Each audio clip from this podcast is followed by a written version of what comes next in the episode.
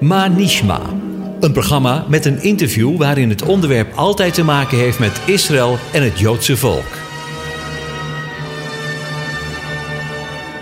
Manishma. Dat wil zeggen, hoe gaat het ermee? Of, wat hebben we gehoord? De presentatie is in handen van Jack van der Tang.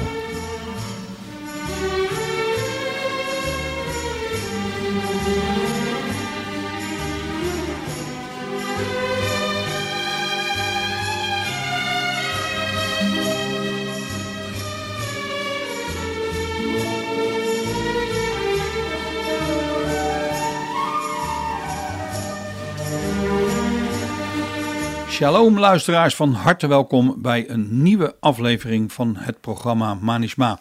En vandaag heb ik een, ja, iemand in de studio, wat ik inmiddels wel kan zeggen dat het een vriend is, maar toch wel een bijzondere man, want ik heb vandaag een parlementariër, zo moet ik het zeggen, in de studio en zijn naam is Eppo Bruins. Manishma, Eppo. Manishma. Ik vind het bijzonder dat je tijd hebt gevonden om te komen, want uh, over het algemeen zijn uh, parlementsleden mensen die een gigantisch druk uh, tijd hebben. Gewoon eens een vraagje, Eppo, hoeveel uur maak jij per dag?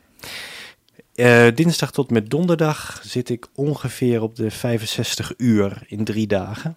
Uh, en de andere dagen... vijfenzestig uur in de drie dagen? Ja, ja. Uh, zeg ik dat goed? Even kijken, is het vijfenzestig? Nee, nee, dat is de vrijdag erbij. Even kijken. Ja, nee, dat is de, inclusief de vrijdag. Nee, anders kom okay. ik niet goed uit. Anders kom ik niet goed uit. Dus vijfenzestig uur in vier dagen. En dan heb ik ook nog de maandag en soms de zaterdag.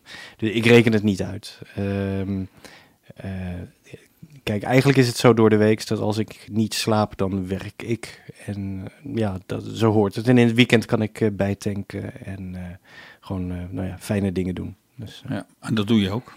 Ja, zeker. En dat is ook belangrijk, want uh, je moet zorgen dat je voldoende rust hebt om, uh, om die gekke uren ook te kunnen, te kunnen draaien. Ja. Dus.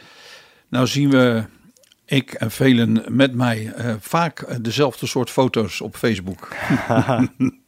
Ja, dat klopt. Uh, ik denk dat je mijn hondje bedoelt. Ja. Ja. Nee, inderdaad. De, de momenten dat ik thuis ben uh, in het weekend, dan uh, zorg ik dat ik uh, samen met mijn vrouw heerlijk uh, wandel in de, in de bossen op de Veluwe waar we wonen. Uh, de hond mee. En dan, uh, dat is echt onze manier om te ontspannen. Uh, en dat is ook echt, echt nodig als je dus inderdaad een, uh, zestien uur op een, uh, op een dag werkt.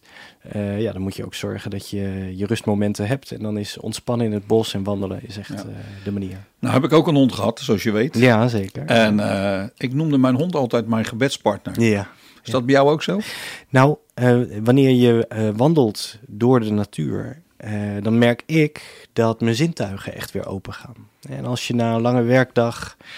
Uh, dan merk ik wel eens dat ik, dat ik afgestompt ben. Dat, ik, dat dingen niet echt binnenkomen. Uh, qua gevoel, qua geluid, qua, ook qua kleuren. En als ik dan weer door het bos wandel uh, en, en het hondje lekker met me mee uh, hobbelt... dan heb ik soms het gevoel dat me, ja, alsof de schellen van mijn ogen gaan... en ik weer echt kleuren zie en dan hoor ik de mereltjes fluiten. En dan, uh, uh, ja, dan gaan mijn zintuigen weer open. En... Uh, en ik heb het gevoel dat ik dan weer echt een levende ziel word. Ja. En dat, dat heb ik wel heel erg nodig. En dat is echt het bijtanken in het weekend. Zo, zo erg zoals jij dat nu beschrijft, heb ik dat nog nooit gehad hoor, moet ik zeggen. Ik loop meestal met me, liep ik met mijn hond op het strand. Dat was voor mij altijd een heerlijke plek. En dan, als je een hond hebt, dan kun je verplicht eventjes eruit. Gewoon ja. even alleen zijn en even niks aan je hoofd. En ja. je hebt wel je telefoon bij je, want je maakt steeds foto's. Dus, ja, uh, dat klopt. Ja. Hey, voordat jij in de Tweede Kamer terecht kwam, Uh, wat, wat is je opleiding? Wat deed je? Ja, ik ben natuurkundige van, uh, van opleiding en van beroep geweest. Begonnen als wetenschapper, als onderzoeker. Uh, ik heb in de, in de kernfysica heb ik elementaire deeltjes uh, gespeurd uh, bij een deeltjesversneller. Um, en echt gekeken naar wat zijn nou de kleinste bouwstenen van de materie. Um, en daar heb ik een proefschrift over geschreven. Dus ik ben doctor in de experimentele fysica. Uh, en nadat ik... Uh, J- jij zou zo... in een reactor kunnen gaan werken? Ja, ja zeker. Ik heb mijn stralingsdiploma's. Uh, dat zou allemaal uh, kunnen. En ik, ik mag ook vijfendertig keer meer straling ontvangen dan de gemiddelde burger. Uh, vroeger uh, zei iemand voor de grap tegen me, jij krijgt later stralende baby's. Maar, maar ik ben kernfysicus met, met stralingsdiploma's. En uh, ik weet hoe een kernreactor in elkaar zit. ik weet redelijk ook wel hoe je, hoe je kernwapens zou moeten bouwen, maar daar heb je hele ingewikkelde apparatuur voor nodig. Maar mijn echte vak is de wetenschap eronder, dus hoe zit materie in elkaar? Uh, hoe, hoe, hoe plakt dat allemaal aan elkaar en hoe werken die krachten op fundamenteel niveau? En daar heb ik uh, vier jaar promotieonderzoek gedaan, toen nog uh, twee jaar in Amerika uh, uh, bij Massachusetts Institute of Technology gewerkt als postdoc. En daarna ben ik uh, zeg maar de actieve wetenschap uitgegaan en heb ik altijd de wetenschap gediend. Heb ik aan de rand van de wetenschap gewerkt, als beleidsmedewerker, als manager en uh, later als, als financier van wetenschappelijk onderzoek. Ja, maar je hebt me ooit wel eens verteld dat je uh, directeur bent geworden van een wetenschappelijke bureau, of vermoedelijk, uh, wat was het ook weer de naam? Ja, voordat ik de, de politiek inging was ik directeur van S T W, de Stichting voor de Technische Wetenschappen. En dat was een uh, financier uh, van technisch wetenschappelijk onderzoek. Krijgt een groot budget van de regering ieder jaar om ervoor te zorgen dat de beste plannen worden gefinancierd aan de Nederlandse universiteiten. De beste plannen die ook nog eens de grootste kans op toepassing hebben. En het leuke is dus wel dat ik vanuit mijn jonge jaren deed ik heel fundamenteel onderzoek, waar gewoon echt helemaal geen toepassing in zat. Uh, ben ik uiteindelijk terechtgekomen bij het onderzoek dat juist wel een toepassing heeft. En dat heeft heel erg mijn enthousiasme gekregen om dus universiteit en bedrijfsleven te verbinden. Uh, en ervoor te zorgen dat de kennis die met subsidiegeld wordt, uh, wordt ja, gecreëerd, dat het voor een eerlijke, nette marktprijs ook uiteindelijk in het bedrijfsleven terechtkomt en dat er daar mooie dingen mee gebeuren. Voordat ik daarover verder ga, heb ik toch nog één vraag wat me de hele tijd in, toch in mijn hoofd blijft hangen. Uh, wat je net noemde, ik mag vijfendertig keer meer straling hebben en dat, dat snap ik niet, dat pak ik niet. Wat, wat, hoe komt dat? Ja, als stralingswerker heb je een bepaald niveau straling dat je mag uh, ontvangen. En dat ligt duidelijk hoger dan, uh, dan dat een burger mag, mag maar ontvangen. Maar je hebt toch hetzelfde lichaam als elk ander mens? Ja, ja, maar de limieten voor een burger liggen zo uh, ultra, ultra laag. Dat ook al, uh, mag je, ook al ontvang je vijfendertig keer meer, dan is het nog steeds veilig. Ah, oké, okay, okay, ja. Dus dat is meer.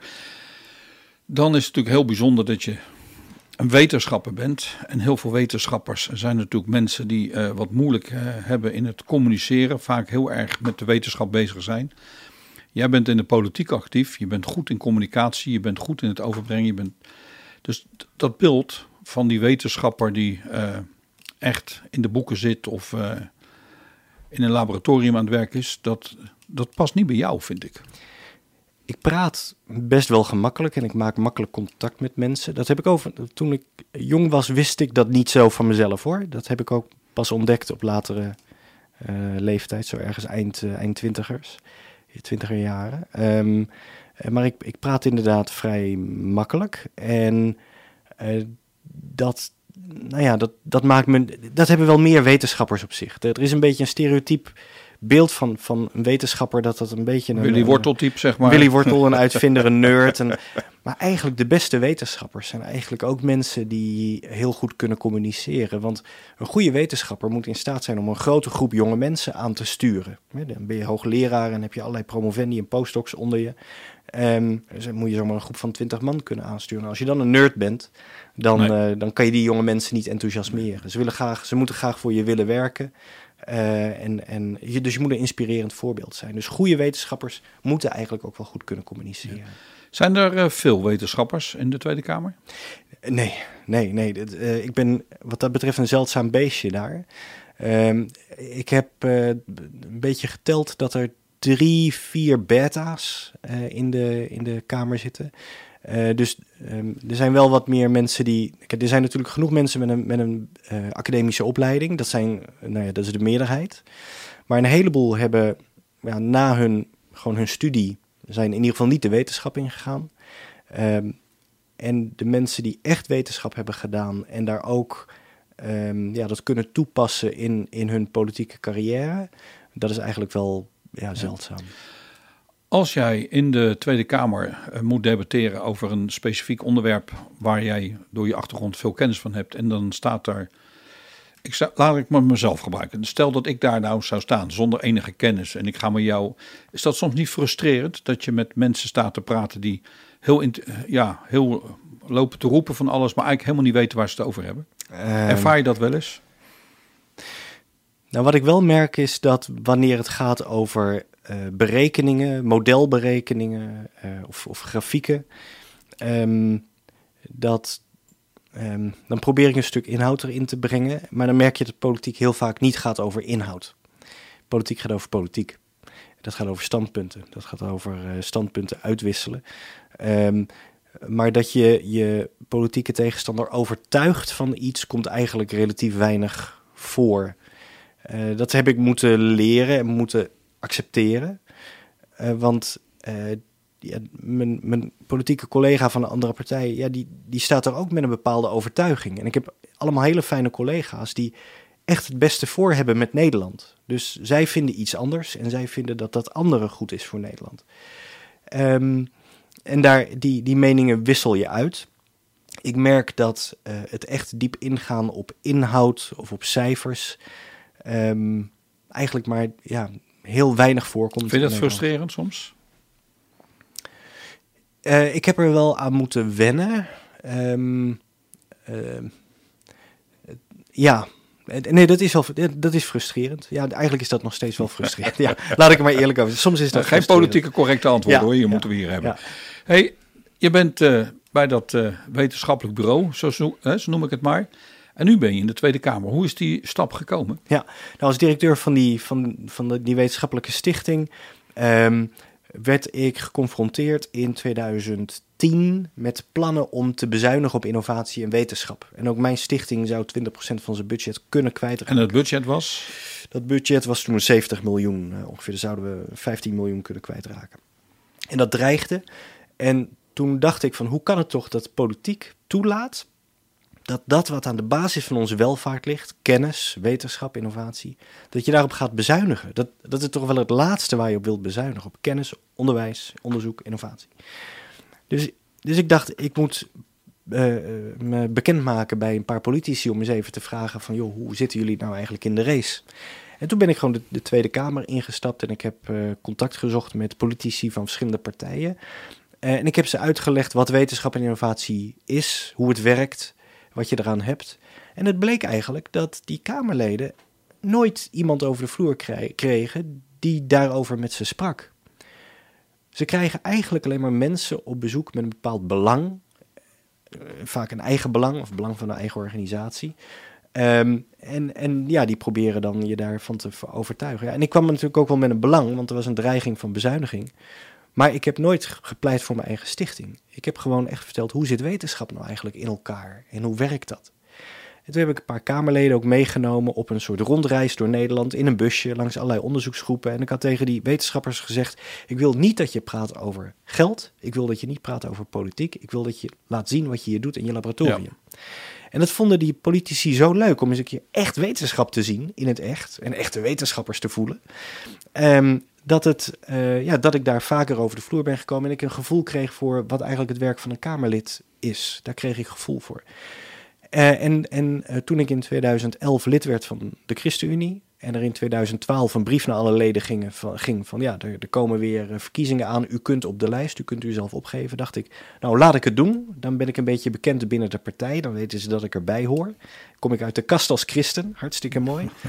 uh, uh, en dan kunnen ze me gebruiken voor wat dan ook. En toen bleek dat, ze, dat de selectiecommissie mij echt hoog wilde zetten op plaats zes. En dat was de eerste. Er waren vijf zetels die we hadden op dat moment. En de zes was dus de eerste onder de streep. Uh, en dat was best wel even, even schrikken. Um, maar uh, ja, ik had toch echt het gevoel dat ik dat moest doen. Ik ben er ook voor in gebed geweest. En toen kregen we bij de volgende verkiezingen vijf zetels en niet zes. Dus ik kwam niet boven de streep. Maar toen in tweeduizend vijftien Arie Slob uit de Kamer ging, ja, en dan schuif je erin als nummer zes. Schuif je één plaatsje naar boven. En toen werd ik alsnog gevraagd. En uh, zo ben ik erin gekomen. Zo ben je erin gekomen.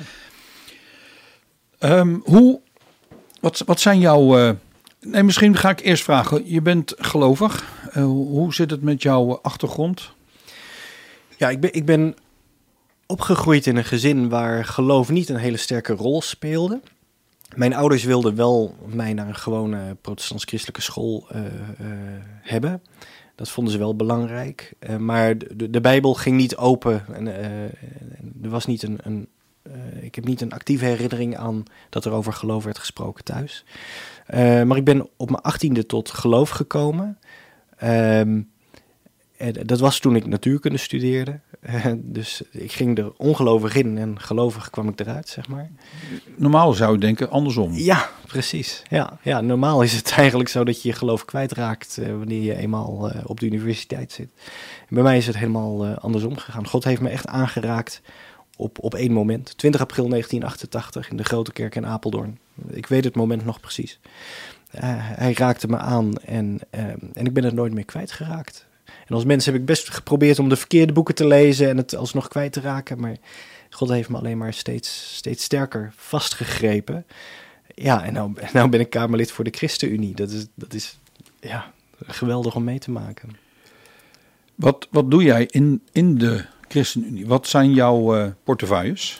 Ja, ik heb zeg maar een beetje de, de harde portefeuilles. Dus uh, financiën, belastingen, uh, economische zaken, innovatie, ondernemerschap. Uh, maar ook uh, onderwijs uh, en wetenschap, sociale zaken, uh, participatiewet, arbeidsgehandicapten en luchtvaart. Stond, eigenlijk is dat toch niet normaal? nee, Wat je nu allemaal opnoemt. En dat jij dat in je eentje, zeg maar, die... Uh... die gebieden doet, dat is toch belachelijk? Als ik, mag ik het op zijn plat haast zeggen? Ja, ja, het is heel erg veel. Maar ja, we zijn met z'n vijven. Gert-Jan Segers moet ook worden vrijgeroosterd voor de, ja, de, de knokpartijen aan de top, zeg maar. Voor de grotere belangen. Dus we doen het met, met vier en een beetje eigenlijk. Dus ja, ik heb een kwart van Nederland. Wat ik um, moet snappen uh, en moet controleren. Maar dat is best wel lastig, want er zijn duizenden ambtenaren die duizenden brieven schrijven. Vele honderden, honderden bladzijden papier die iedere week op je afkomen. Honderden e-mails. Dat is eigenlijk niet te doen. In die zin... Uh, nee, want ik weet uit ervaring, ook in de contacten die we hebben, dat er één secretaresse is, ik dacht voor drie ja, klopt. Kamerleden. Ja. Waarom heb jij niet gewoon je eigen... Ja, als het moet kan ik twee secretaresses fulltime bezighouden. Ik kan ze helemaal gek maken. Maar, maar dat heeft te maken met geld, neem ik aan? Ja, het, het budget van de fractie, waar we dus medewerkers voor kunnen, kunnen aanstellen... Uh, daar, ja, dat, we, hebben, we proberen daar zoveel mogelijk beleidsmedewerkers uh, voor uh, aan te stellen, zodat die ja, ook kennis hebben om ons te begeleiden als Kamerleden, zodat zij wel al die stukken kunnen lezen, zodat zij precies snappen wat er gaande is, wat de, wat de belangrijke punten zijn die, uh, die in de actualiteit spelen. Um, want daar kan je als Kamerlid in je eentje nooit, uh, nooit echt induiken. Dus ik heb iemand voor uh, Eén beleidsmedewerker voor onderwijs, wetenschap en sociale zaken. Ik heb een halve beleidsmedewerker voor uh, economische zaken. Uh, en ik heb een mm, een derde beleidsmedewerker voor financiën. Ja. Uh, en, en luchtvaart uh, iemand een paar uur in de week, zeg maar. Als ik, als ik zo naar je luister, is het eigenlijk een wonder dat ik af en toe contact met je heb. Ja. Want ik denk dat de halve wereld je wil bereiken. Ja, de, ik, heb, ik, ik behandel per week wel zeker, zeker honderd verzoeken voor een gesprek of een werkbezoek. Waarvan ik er ook echt negenennegentig of achtennegentig moet afwijzen. Nou, uh, en, dankjewel dat je in de studio bent. Ja, maar, ja heerlijk om hier te zijn. Ja. Nee, maar... Ik kan me wel voorstellen dat als ik er alleen al luister, uh, dan denk ik van, pff, ik dacht dat ja. ik veel deed, maar... Uh... Ja, je, je kan er moe van worden als je het zo hoort, maar tegelijkertijd weet je, het, het is de bedoeling om heel erg in het nu te leven. Ja. Uh, als ik nadenk over, over wat ik morgen moet doen, of ik heb spijt van wat ik gisteren heb gedaan, uh, dan is het te veel. Maar ik volg gewoon uh, blind mijn agenda en, en mijn nul komma drie F T E secretaresse is uh, werkelijk subliem, daar ben ik zo dankbaar voor. Dus ik volgde gewoon mijn... Uh, Uh, mijn agenda vandaag, dat ik vijf voor half twee in de, in de, tra- in de tram moest stappen. Uh, en uh, dan komt het uh, helemaal goed en dan ben ik hier op tijd. En dan, als je gewoon in het nu leeft en je geen zorgen maakt over de toekomst ja. of het verleden, dan, uh, dan is het best te doen. Maar nou is het natuurlijk heel apart. Jij doet zoveel, maar we hebben samengewerkt op het onderwerp Israël. Ja, zeker. Ja. Dat blijf ik toch ook weer apart vinden, want Joël Voordewind is natuurlijk, dat is eigenlijk zijn pakje aan. Zeker, uh, buitenlandse handel, buitenlandse zaken, dat is Joël Voordewind. Dus als, als het gaat over Israël is dat ook inderdaad zijn pakje aan. Maar tegelijkertijd, ja, hij en ik hebben Israël allebei diep in ons hart. En uh, ik help Joël gewoon uit, uit interesse en passie ook in de fractie uh, nadenken over Israël, maar ook de kranten in de gaten houden. Uh, wanneer de V N-Mensenrechtenraad weer rare fratsen uithaalt, dan, uh, nou ja, dan zie ik dat ook uh, meteen op Twitter komen. En dus, dus ik help hem daar ook wel alert in te zijn. Maar het aparte is ook weer dat de Joodse gemeenschap jou weet te bereiken. Of voor iets om te doen in de Eerste of de Tweede Kamer, bijvoorbeeld een Chanukka-viering. Ja, dat, dat klopt. We hebben uh, vorig jaar, dus tweeduizend achttien, hebben we uh, een Chanukka-viering uh, georganiseerd in de Tweede Kamer. Ja, daar was ik bij. Ja, dat was ooit een jaar of tien geleden is dat ook één keer gebeurd. Daarna nooit weer. En ik werd inderdaad benaderd door rabbijn Katsman in Den Haag. Um, van, zou het niet mooi zijn om weer een keer een Chanukka-viering te, te hebben in de Eerste en de Tweede Kamer, waar de, de, de voorzitters van beide kamers een Chanukka-kandelaar uh, in ontvangst zouden nemen. En ja, dat, um, de, ik werd daar meteen zo enthousiast van en zo warm van, dat ik me daar ook hard voor heb gemaakt. En dan merk je altijd dat zodra het, um, het Jodendom of, of Israël betreft, dan is er ook altijd een stuk weerstand waar je overheen moet. En ik heb he- een hele vervelende eigenschap. Ik ben buitengewoon koppig en eigenwijs. En als iemand nee zegt, ja, dan zoek ik een andere weg. En als ik weer nee krijg, zoek ik weer een weg. Net zolang dat ik ergens een ja vind. En die koppigheid, die, ja, die heeft me mijn leven lang wel ergens gebracht. En dat, dat, op dit onderwerp uh, is vasthoudendheid wel een van de kenmerken die je moet hebben om dingen voor elkaar te krijgen. Dus afgelopen december was er de tweede keer. Dus ja. de, in tweeduizend achttien was het in de Tweede Kamer. Afgelopen december in de Eerste Kamer. Daar was ik niet bij. Nee, maar nu hebben we het twee keer gedaan. En uh, ik kreeg van uh, Khadisha Ariep, de Tweede Kamervoorzitter, te horen van nou, nou hebben we een traditie gestart. Dus volgend jaar maar weer in de Tweede Kamer. Nou, en, en, nou, echt waar? Ja, ja, dus komende december. En zij is heel positief, ja. Zeker, zeker, ja. ja. Dus even, zij vertelde toen bij de eerste viering dat zij uh, in, in Marokko dat um, Arabische, of, of sorry, dat mag ik niet zeggen, Marokkaanse vrouwen, dus moslimvrouwen en, uh, en Joodse vrouwen voor elkaars kinderen zorgden en dat zij nog aan de borst heeft gelegen bij een, Marokkaanse, uh, bij een Joodse vrouw. Ja. Dus dat, die gemeenschappen gingen liefdevol met elkaar om. Neem jij er even over, want ik ga naar het toilet. Ja, ja precies. Ja, ja, ja. Zo ging dat. En dat, ja. dat kon toen dus. En, en dus zij dacht heel liefdevol terug aan die tijd. En daarom stond ze ook open voor een Chanukka-viering. En ze staat er dus ook open om dat komende december weer te organiseren. Dat vind ja. ik heel, een hele mooie ontwikkeling. Ja. We gaan even naar muziek luisteren. Heb jij een voorkeur? Nou heb je toevallig Sarah Lieberman onder de knop. Ja, die heb ik. Oh, dat is heel mooi. Uh, ik heb uh, twee keer inmiddels een reeks concerten met haar in Nederland gedaan, dat ik in het achtergrondkoor mocht zingen. Dus ik ben een geweldige fan van haar. En het nummer waardoor ik haar heb leren kennen, met een prachtige videoclip, is Fire of Your Spirit, Eshruch Haga. En dan hoor je de shofar en je hoort het hoge priesterlijk gebed de hele tijd door het lied heen. Echt prachtig. We gaan luisteren.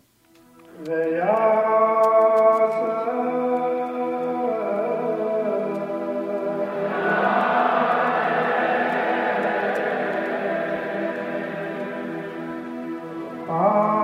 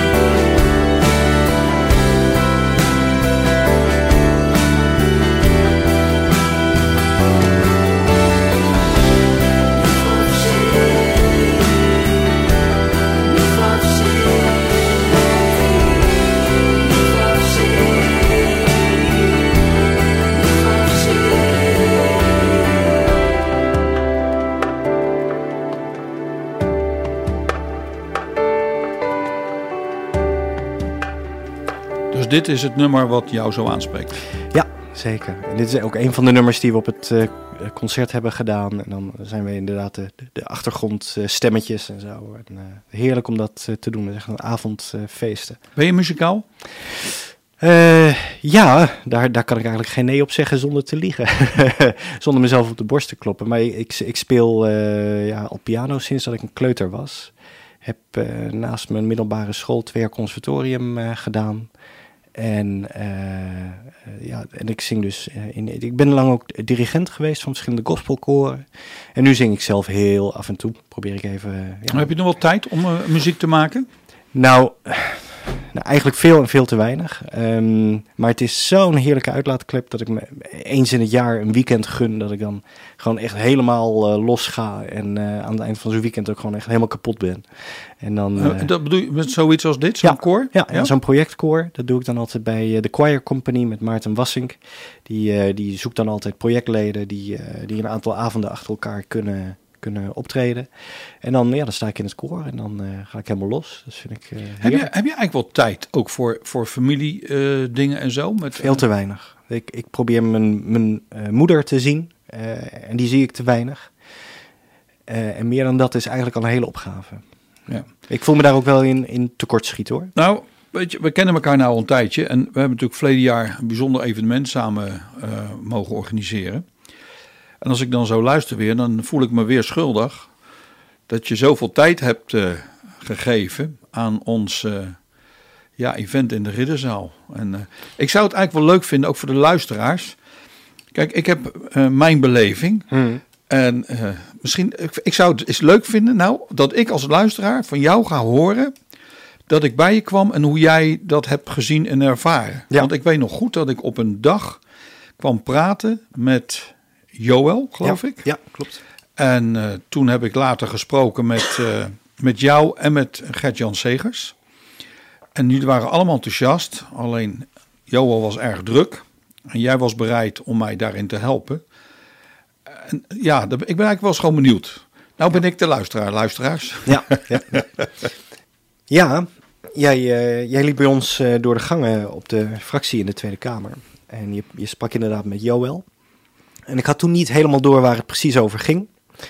Um, uh, maar uh, ja, na, na een paar keer had ik door dat het ging over de Ridderzaal. En dat ging over um, antisemitisme. Um, en uh, ja, toen ging ik me er een beetje mee bemoeien. Want ik dacht van, hé, hey, dit gaat over uh, de Joodse gemeenschap in Nederland. En ik wil eens weten waar het over gaat. En Joël die zat met het uh, probleem dat hij eigenlijk niet heel goed wist hoe hij het moest aanpakken.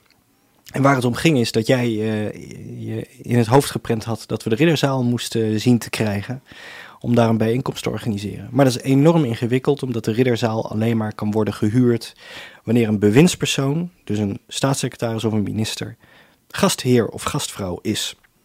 Anders kan je gewoon de Ridderzaal niet in.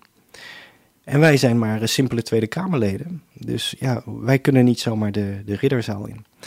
Dus Joël die probeerde dat via het dagelijks bestuur van de Tweede Kamer uh, te regelen en te kijken of dat uh, lukte.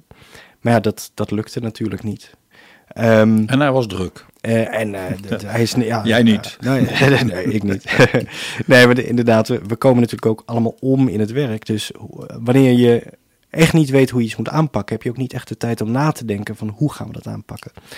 Um, maar... Ja, het, het bijzondere feit wil dat op dit moment de ChristenUnie in de regering zit. En we dus twee ministers en een staatssecretaris uh, hebben ja, geleverd aan het kabinet.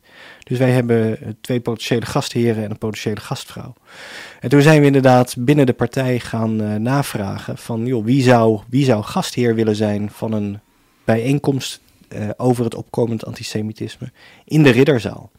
En daar is best wel heel lang over nagedacht, want het is politiek best wel gevoelig. Je weet gewoon dat zodra iets met de Joden of met Israël te maken heeft, dan, dan krijg je altijd gevoeligheden.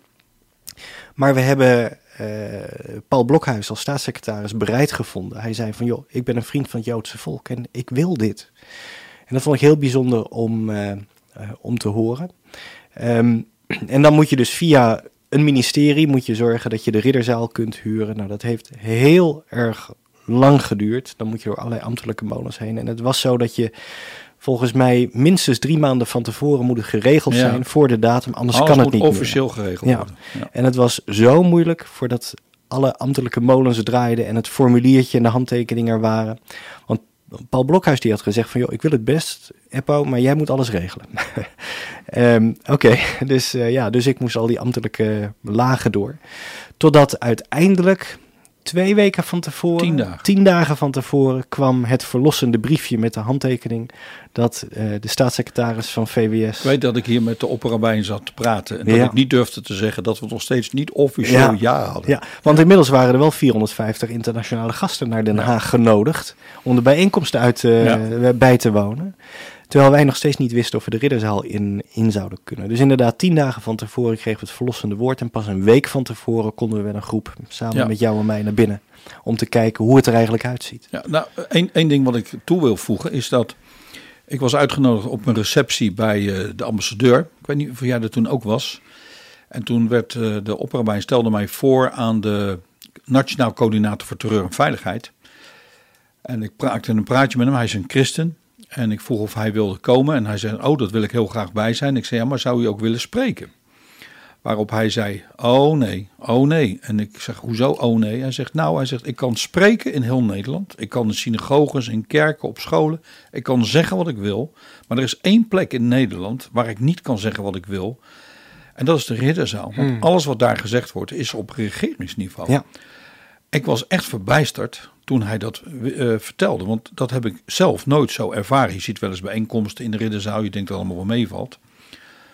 Maar dat, voor mij was dat wel, ook geestelijk, wat wij daar gaan uitspreken, heeft ook in de re- hemelse regering als het ware waarde. Ja. Heb jij dat ook zo ervaren? Absoluut, ten diepste. Uh, het feit dat, dat uh, Paul Blokhuis de gastheer was uh, van die uh, bijeenkomst, uh, heeft het heel bijzonder gemaakt. Want hij heeft... Hij spreekt dus namens de hele regering. En hij heeft daar hele mooie woorden, belangrijke woorden gezegd. Um, maar er zijn uh, een heleboel belangrijke woorden gezegd. Um, zoals uh, dominee Glashouwer, die daar uh, ja, ook namens, namens de kerken schuldbelijdenis heeft gedaan. Maar ook Gert-Jan Segers, die um, uh, vertelde over... Um, Nou ja, jij bent eerst begonnen met een, met een verhaal over dat Seyss Inquart daar uh, tijdens de Tweede ja. Wereldoorlog tot Rijkscommissaris is uh, uh, ja, ingezegend, zou je kunnen zeggen. Uh, en, en daar ook het plan voor de Jodenvervolging in bedekte termen al liet, liet doorschemeren. Um, en het was dus, uh, de ridderzaal is dus echt een plek met een grote historie, ook als het gaat om de vervolging van de Joden. En toen sprak bijna aan het eind van de bijeenkomst Gert-Jan Segers de woorden: als dit de plek is waar de Jodenvervolging is begonnen in Nederland, laat dit dan ook de plek waar, uh, zijn waar opnieuw het Joodse volk gezegend wordt.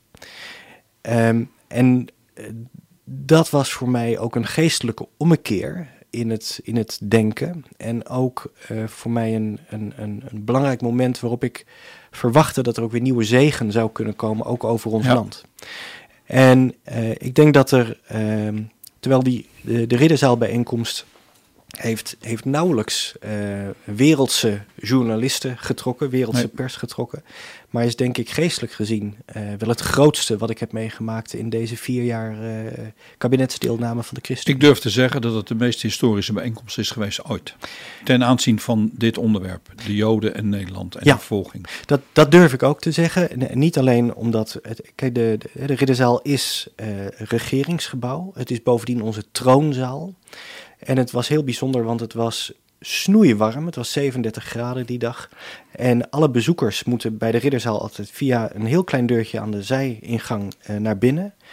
Um, uh, en, de, en de hoofddeuren die blijven altijd dicht. Want de hoofddeuren, de vooringang, de hoofdingang mag alleen maar open als de koning komt. En wat zo bijzonder was, het was, het was heet die dag. Het was snoeiheet, ook in de, in de ridderzaal. En... Uh, de, we waren daar met vierhonderdvijftig mensen en het werd heter en heter. En de staf die ons begeleidde van ja. de ridderzaal, die begon met een raampje open te zetten. Zo'n klein middeleeuws raampje, maar er komt weinig frisse lucht uh, naar binnen. En ze vonden het te heet, dus ik vroeg ook wel van ja, kunnen, kunnen de deuren niet open? Nee, de deuren mogen alleen open als de koning komt. En, uh, en we vroegen het nog een keer van joh, die deuren, doen ze nou open? Nee.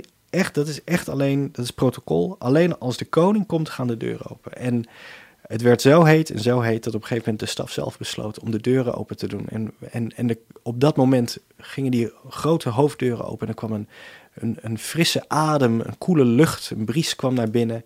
Je, voor mij was dat de, de, de Heilige Geest die naar binnen kwam. En, en de koning der eeuwen uh, ja, kon je eigenlijk naar binnen voelen uh, ja. stappen.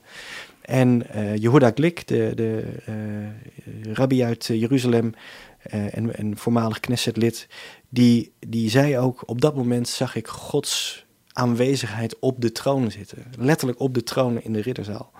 En het was een heel bijzonder moment dat die deuren open gingen en dat dus in zekere zin ja, de koning binnenkwam. Uh, dat was voor mij een heel bijzonder moment. Ook wetende dat Jehuda Glik een, een Torah-rol uit Jeruzalem heeft meegenomen, de ridderzaal in. Uh, en dat was ook al lang geleden uh, geprofiteerd. Via, via een schilderij van Otto de Bruyne dat ik op dit moment uh, in mijn kantoor heb hangen. Een schilderij van de ridderzaal met, met een, met een Torah-rol daarop en een stroom van levend water die eruit stroomt. En, en dat schilderij is tweeëntwintig jaar geleden is dat geschilderd door Otto de Bruyne op basis van een droom. En, en dat hangt dus al tweeëntwintig jaar bij ons op de fractie in de Tweede Kamer. Nooit en het wetende... bijzonder is... dat tweeëntwintig jaar geleden ja. God tot mij sprak ja. over de ridderzaal voor het eerst. Ja. En dat ik verleden jaar tegen de voorbidders heb gezegd, ik word elke keer met het getal tweeëntwintig geconfronteerd. En ik ervaar dat God iets spreekt, maar ik heb geen idee wat. Ja. Totdat ineens iemand zei, joh, wanneer heeft God voor de eerste keer gesproken over de ridderzaal? tweeëntwintig jaar geleden, ja. net als dat schilderij. Het is echt ongelooflijk. Het is ja. echt, echt niet normaal. En, en het bijzondere is, kijk, ik ben een hele grote twijfelaar en scepticus. Dus dit soort dingen wil ik altijd toetsen. Maar het interessante is dus dat dat schilderij, dat hing daar al jaren. En niemand in de fractie keek er nog naar. We zagen het eigenlijk niet meer. En ik heb pas de zaterdag na de ridderzaalbijeenkomst, heb ik... verteld over de ridderzaalbijeenkomst tijdens een gebedsgroep uh, van de ChristenUnie. Daar vertel ik over wat we in de ridderzaal hebben beleefd. En daar zit uh, Joop Hankema. Jo- Joop Hankema, die mij vraagt van, joh, hebben jullie dat schilderij nog? En ik vraag hem, joh, welk schilderij?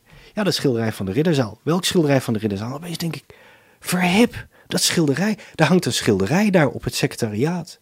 En dat was dat schilderij dat tweeëntwintig jaar geleden op basis van een droom van Joop Hankema is geschilderd door Otto de Bruyne. Het is een profetisch schilderij. En, en dat schilderij is werkelijkheid geworden. En toen bleek dat zijn droom en jouw eerste gedachten en woorden over de ridderzaal gewoon die moeten op hetzelfde moment hebben plaatsgevonden. En dat is tweeëntwintig jaar geleden. Eh, ja. tweeëntwintig jaar later is dat werkelijkheid geworden. Het is ja, ook voor een scepticus als ik die altijd maar denkt van ja, het zal wel. Ja, sorry, maar dit krijg ik in mijn hoofd ook niet meer bij elkaar zonder dat ik daar de vinger van God in zie. Nou, het is, het is een hele bijzondere bijeenkomst. Ik, ik weet dat ik zeer bevoorrecht ben dat ik mocht spreken. Ik had ook een woord gekregen, echt uit Jesaja negenenveertig vers ja. tweeëntwintig, om dat te proclameren. Ja. Ik besef dat, het, dat eigenlijk maar enkelen daar spreken. Het is echt bijzonder als je daar spreekt. Jij ja. hebt daar gesproken. Ja. Maar menig Kamerlid zal daar nooit spreken. Nooit, nee, dat is... dat is. Want je hebt ook verteld over het gebouw zelf dat het het oudste... Het is het oudste nog bestaande en in gebruik zijnde regeringsgebouw ter wereld. Ja. Uh, en uh, het is heel bijzonder om daar te mogen spreken. Dat is maar enkelen gegeven.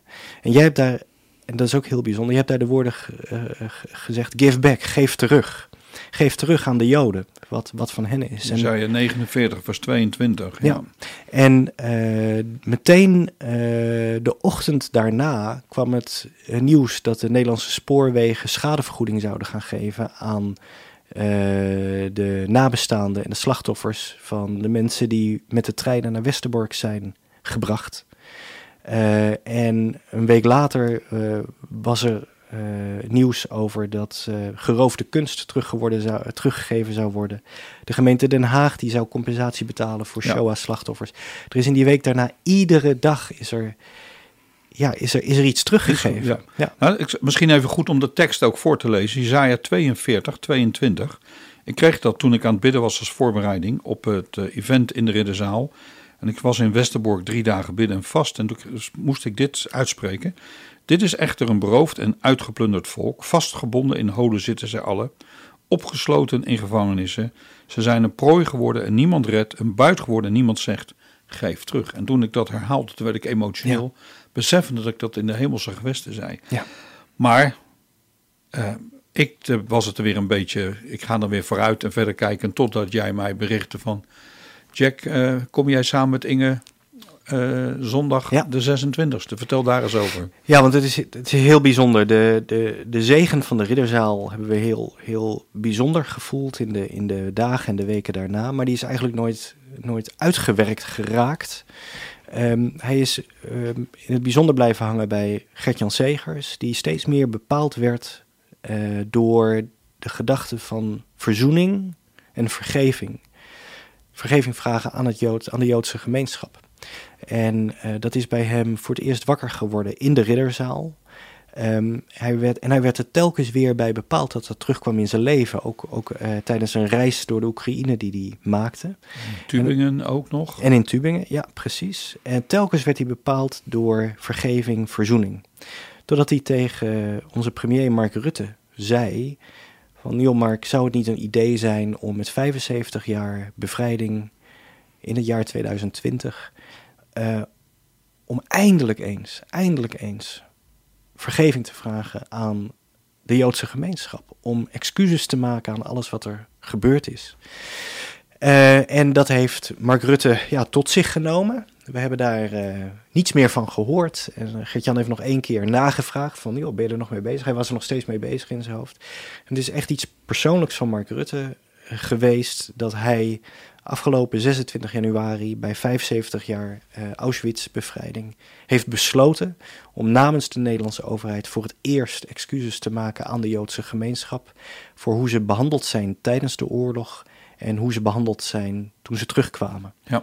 Nog nooit in de geschiedenis is dat gebeurd na de Tweede Wereldoorlog. Eigenlijk schandalig. Het is schandalig. Echt schandalig. En, en nu was het de tijd. En dat was... Uh, dat, dat mocht Gert-Jan Segers in, ja, als zaadje in, in het hart van Rutte planten. Ik kan dat gelukkig ja, voluit vertellen, want het is in het nieuws geweest. Um, en daar, dat vonden we nog best lastig, want... Um, De, de pers begon erover tegen Gert-Jan Segers van, hé, hey, jij zat erachter, hè? En Gert-Jan Segers wilde hier helemaal geen politiek mee bedrijven. Maar het blijkt dat Rutte zelf dit bekend heeft gemaakt naar de pers, dat, dat hij geïnspireerd is door de woorden van Gert-Jan Segers. Okay. En, en Gert-Jan zegt weer, ja, dit is voor mij een direct uitvloeisel uit wat er in de Ridderzaal is gebeurd. Dus er is een directe lijn van de Ridderzaal naar de excuses aan de Joodse gemeenschap van de Nederlandse overheid. En dat vind ik een enorme... enorme zegen dat dit nu eindelijk kan en dat we hier een, een hoofdstuk hebben kunnen sluiten. De pijn zal nooit weggaan. Maar het mocht niet zo zijn dat er, dat er niemand meer over is en dat er nooit excuses zijn gemaakt. En nu kon het nog net. Nu kon het nog net, ja. Nou is het heel bijzonder. Ik ben door vele mensen al aangesproken op het Koningshuis. Wat gaat er gebeuren? En dan hebben wij natuurlijk een ontwikkeling gezien met onze koning, dat hij naar Jeruzalem geweest is, maar dat hij ook naar Auschwitz geweest is.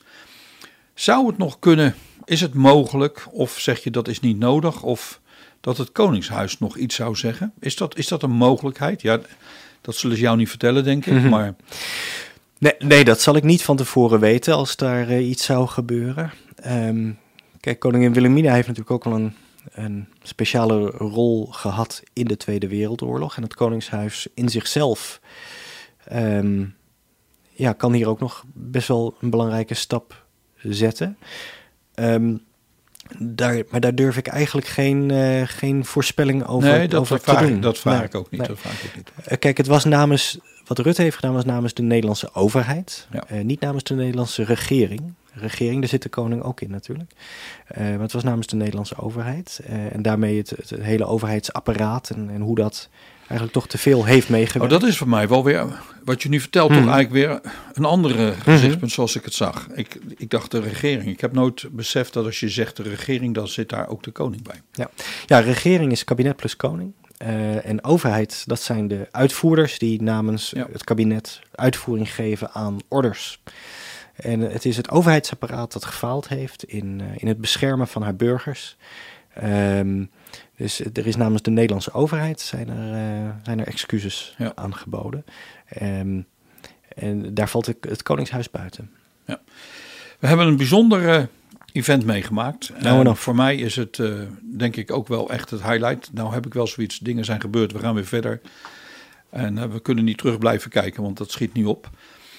Um, we hebben, ik, ik, ik ben echt heel dankbaar dat je uh, dat hebt gedaan. Uh, want je hebt niet opgegeven, want het leek echt wel Mission Impossible. Het leek hopeloos.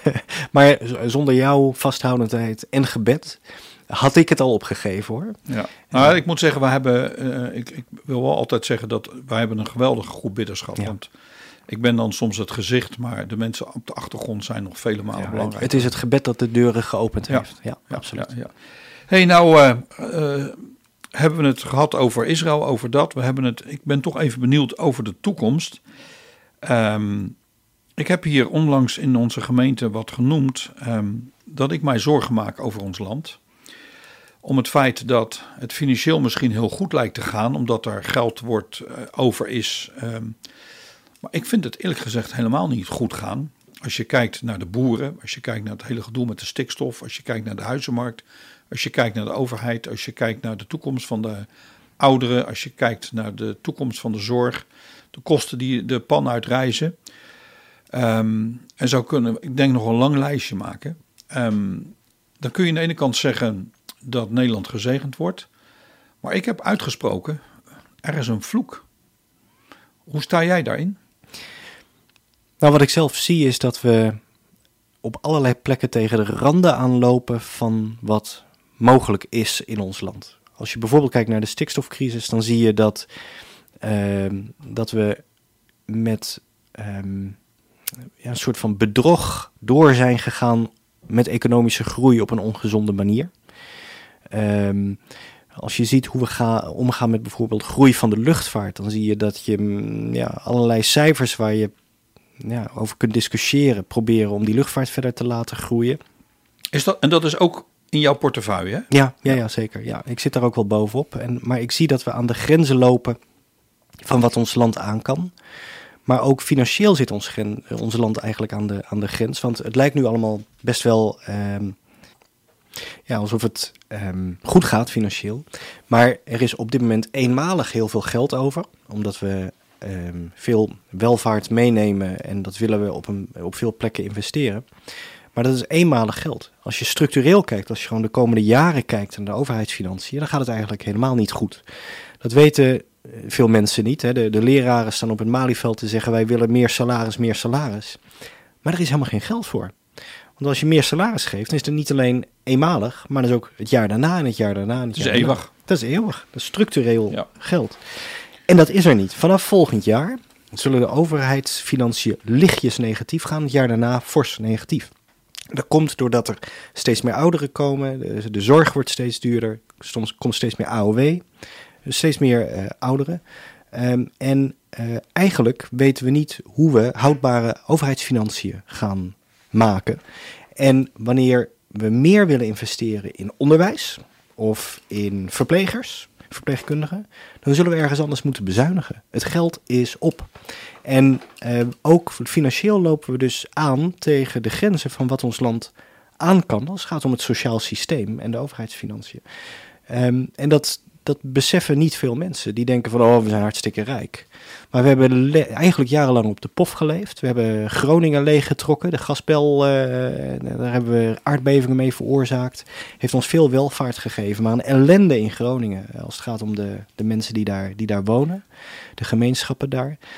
Um, en nu dat de gasbel uh, niet verder wordt leeggetrokken, is het eigenlijk heel erg ingewikkeld om ons land financieel gezond te houden. Dus het heeft grote gevolgen dat er geen gas meer wordt verkocht. Uh, ja, we hadden dat eigenlijk veel beter in een fonds kunnen stoppen, waar we nu van, de, van, de, van het rendement zouden hebben kunnen investeren. Maar in de jaren, eind jaren vijftig uh, is er besloten om het niet te doen en alles maar gewoon uit te geven. Daar hebben we nu de fantastische infrastructuur van en de wegen en, en alles en, en een geweldig land van kunnen opbouwen. Maar zonder gas uh, hebben we wel een probleem. Waar verdienen we in ons land eigenlijk ons geld mee? Waar verdienen we die welvaart mee? Want er werken nog maar nou, twintig procent van de mensen werkt in de industrie um, en de landbouw. En dat zijn de sectoren waar eigenlijk het geld verdiend moet worden. Handel is maar een paar procent. Maar de helft van de mensen Uh, werkt in de non-profit dienstverlening. Dat zijn de leraren, dat zijn de verpleegkundigen, dat zijn de overheidsambtenaren, dat is de politie. Dat zijn mensen wiens salaris betaald wordt uit de belastinginkomsten van de mensen die het geld verdienen in ons land. En daar hebben we van de, de mensen die gewoon dit land draaiende houden, zonder te klagen, uh, maar eigenlijk wel ja, onze hele economie draaiende houden. Daar hebben we maar heel weinig mensen van. En er zit dus economisch zit het eigenlijk niet goed in ons land. En het is een grote zoektocht hoe we onze welvaart ook in de komende tien, twintig, dertig jaar kunnen behouden.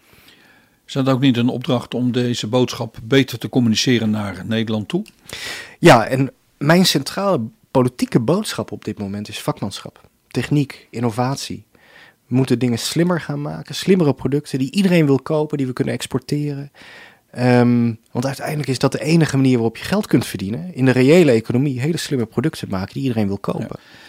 Nou, nou is een ander onderwerp, wat daar ook weer allemaal mee te maken heeft, is natuurlijk het gevoelige onderwerp, en ik moet de tijd in de gaten houden, want we zijn bijna aan ons einde gekomen, is uh, van het programma, niet aan ons einde, ja. maar uh, um, is natuurlijk de stikstofkwestie. Uh, ik zelf uh, heb toch een hele andere visie op het hele klimaatgedoe. Ik geloof dat we inderdaad beter op ons milieu moeten letten, dat er echt dingen fout gaan. Maar er zijn toch steeds meer wetenschappers die toch zeggen van joh, er gaat echt iets mis in de communicatie. Waar zit nu het probleem? Hoe sta jij daarin? Want daar zou jij denk ik ook wel heel veel e-mailtjes over krijgen. Zeker, ja. Nou, ik denk iedere keer als een politicus het woord crisis gebruikt, doet een politicus iets verkeerd. Er is niet een stikstofcrisis, er is niet een klimaatcrisis. We hebben wel um, grote problemen om, uh, om ons klimaat en onze uh, uitstoot, uh, om dat naar beneden te krijgen. We weten niet hoe we dat moeten doen zonder aan welvaart in te boeten. Uh, meer welvaart is meer energieverbruik, is meer uitstoot.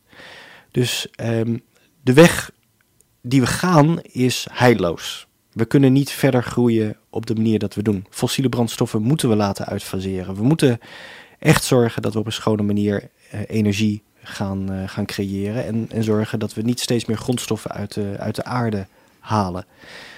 Um, dat geldt dus ook voor de elektrische auto's, want dat is eigenlijk hetzelfde probleem. Z- zeker, en, en de, de elektrische auto's zijn ook geen oplossing, want er zit weer een batterij in waar we weer kobalt voor nodig hebben, waar, waar kindslaven uit Congo voor worden uh, gebruikt. En er is niet genoeg kobalt in de hele aardkorst om al die uh, uh, batterijen van Tesla uh, te maken. Dus um, het echte probleem is eigenlijk een, een, een grondstoffenprobleem. En we moeten In, in kringlopen gaan denken. Dus niet alleen de, band, de landbouw moet in kringlopen gaan denken, maar ook de hele industrie moet in kringlopen gaan denken.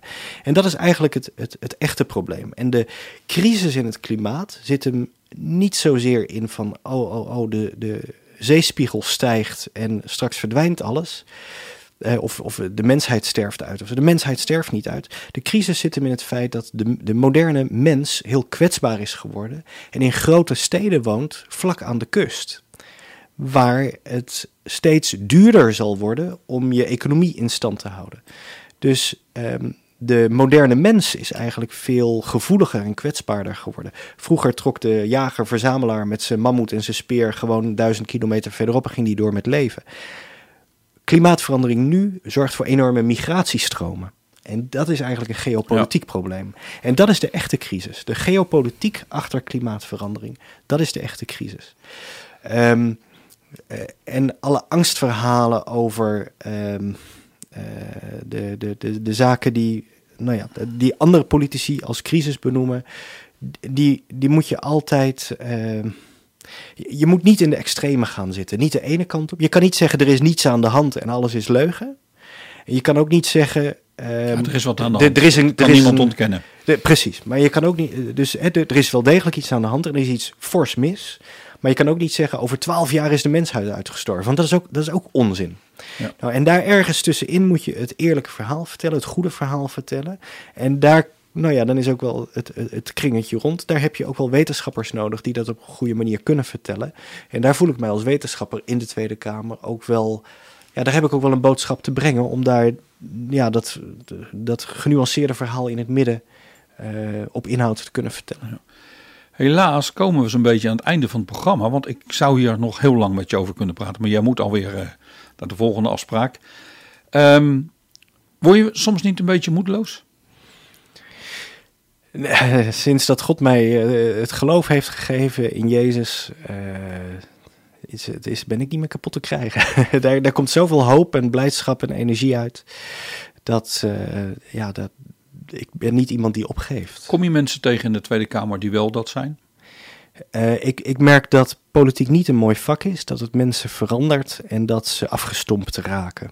En dan is het ook weer tijd om te vertrekken. En ik, het is ook voor mezelf belangrijk om in de gaten te houden dat ik ook fris en energiek blijf. En anders is het weer tijd voor, uh, voor een ander. Ja. Ben je van plan nog te blijven bij de volgende verkiezingen? Ik heb me beschikbaar gesteld. Dat heb ik inmiddels ook laten weten. Maar de selectiecommissie gaat erover. Dus we zullen zien waar ze me willen zetten. Je wil ook altijd uh, weer wat vers bloed uh, ertussen hebben. Dus ah, ja, ik, je ik zie wel. Redelijk uh, vers. Je bent redelijk vers. Ik ja, doe hierbij een oproep ja. aan de mensen die luisteren dat ze voor jou gaan bidden. Want ik zou niet willen dat je uit de Tweede Kamer gaat, want er zijn niet zoveel godvrezende mannen zoals jij. Het, uh, ik vertrouw enorm op het gebed en ik, ik vind het fantastisch dat zoveel mensen voor, voor mij en voor de ChristenUnie bidden, want dat doet echt heel veel. Ja. Eppo, dankjewel dat je tijd hebt genomen en de moeite om uh, hier in de studio te zijn. Dankjewel dat ik hier mocht zijn, Jack. Dankjewel. Okay. U hebt geluisterd naar Manishma.